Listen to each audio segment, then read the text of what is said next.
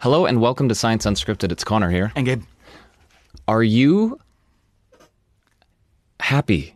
Is kind of the question. I, I think it's more about your well being or if you're satisfied with your life right now, sitting here listening to this. and how old are you? What what what phase of life are you in?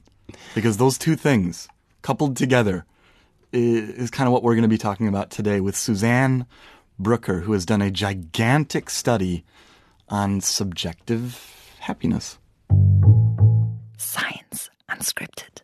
Hi, my name is Suzanne. I'm a researcher at Univer- University Witten-Herdecke and I've recently published an article on subjective well-being across the lifespan. So, Suzanne, you've done a study on when people are happiest, or, or or what phases in life they are happy and what phases in life they aren't happy. What what did you find? Mm, so for life satisfaction, we found that people seem to struggle during adolescence. So younger people from age 9 to age 14, for example, decrease in their life satisfaction.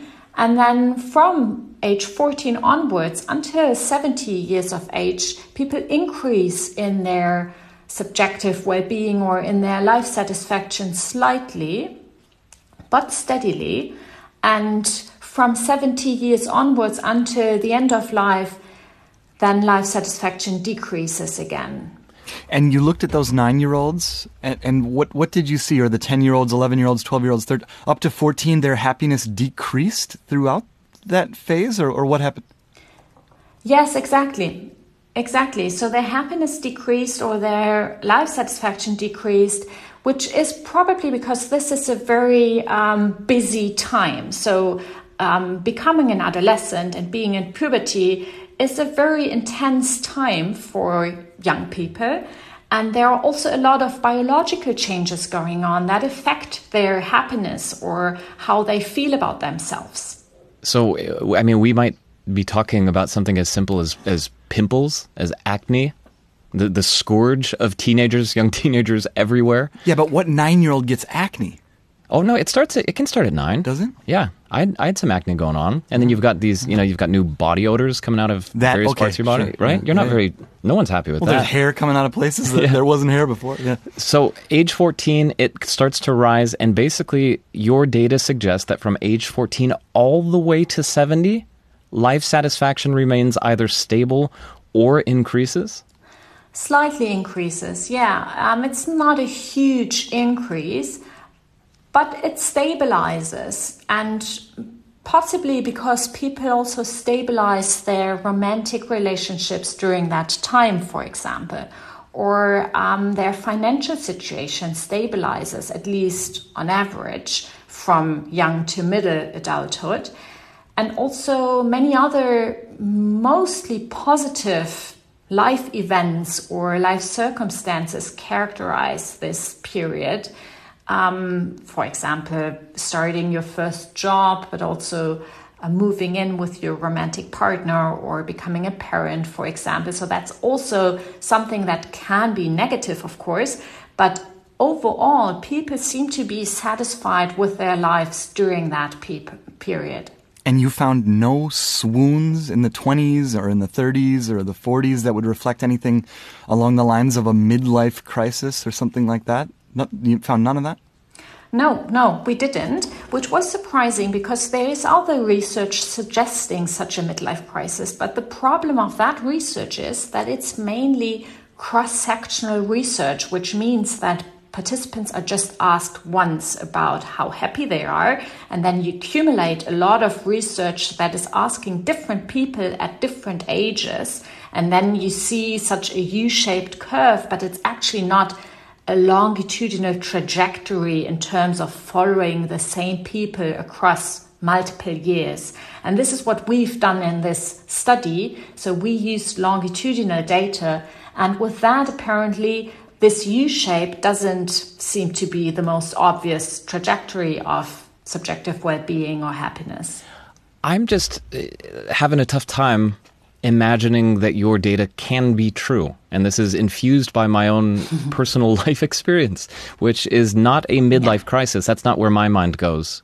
It's to the relatively hard early years of your career and if you've had children of, of raising those children. Those were I'm not going to say those were dark times. That's an exaggeration. Those are hard. You're waking up multiple times throughout the night. You're again, you're early in your career. You're you're, you're stressed. You're you're trying to do good work despite the exhaustion. Um, and I, I fortunately, I feel I'm coming out of that. I'm I'm I am out of that.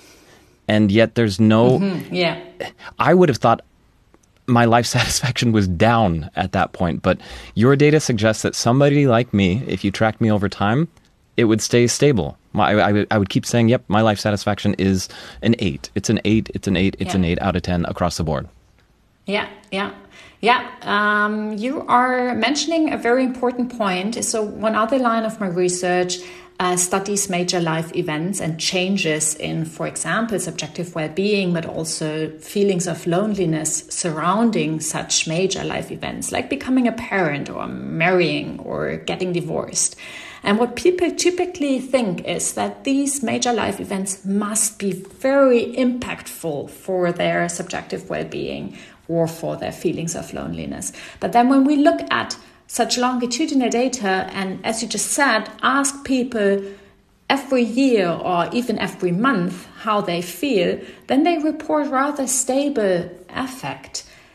And in the retrospective, they still think that they must have changed during that time, that it must have been horrible for them. But apparently, people seem to adapt or at least respond in questionnaires when getting asked about their subjective well being um, in different ways. And maybe also because society expects us to be happy when becoming a parent, for example. So people don't want to admit then that they might have um, some, yeah, downsides in their lives during that period. Um, and these retrospective assessments of how we feel might differ from those we see when we ask people directly after the major life event or even multiple times surrounding such life events. That was Suzanne Bücker, who has just changed jobs. She was she was at Cologne, the sport university in Cologne. Now she's in the town of Witting, I think. I don't think I know where that is. Or Witten. Sorry, Witten. Witten Herdecke. Okay. That's it. Somewhere Not close by. Witten. Sorry. Yeah, I got a lot of noises here. You got a squeaky chair. No, the um, let me put the number at 30 age 30. Mm. When I'm looking back at age 30, that's not that's not the best time for me. There's a dip. I'm certain of it. Oh, we're going to get personal here. We're going to hear the story of Conor Dillon's life right now, right? Uh, no, no, not at all. It's just the reason I think about it, you just turned 40. Yeah. And one thing I've heard people say, uh, more in Germany than anywhere else, is that your 40s are better than your 30s. Hmm. And I'd never, I'd never thought that way. It, I was always sure it was the opposite. But the logic beti- behind this German way of thinking is that you've gone through the major upheavals of your life, most of them, hopefully. Uh, you've the beginning of your career, uh, if you're going to have a long-term relationship, that, and then if you're going to have children, then that, and you've gone through that in your mostly in your early 30s or in your 30s all the way up to 40. Again, all of these phases can happen at any time, but as a trend, hmm. f- your 40s may be better than your 30s. And it's just odd to me. It's surprising to me that her, that the data doesn't show any of that. You're yeah, you're speaking generally there, and I'm wondering whether specific events have a gigantic impact on your life satisfaction longitudinally going all the way through through to the end of your life because if i look back at my 40 years now uh, there was a, a day when i was 18 um, October 15th, 2001, I was diagnosed with type 1 diabetes. And to this day, that, but uh, more than anything else, that has affected my life satisfaction, my fe- my subjective feeling of happiness or feeling okay. Nothing else has had an impact like that. And I'm wondering whether those specific events have more of an influence than than the general trends that you're talking about right now. Yeah. The 30s, the 40s. Yeah. What what about what if events, you know, finding out you have a chronic illness or losing a loved one or something like that? It's just so hard that you never get out of it. Yeah. I guess we'll leave it there for now. If any of our listeners out there have an opinion on this, something that's very different from what we've just been saying, more in line with the data, less in line with the data, I'm I'm, I'm genuinely interested in this one because Everyone should have a say on it, right?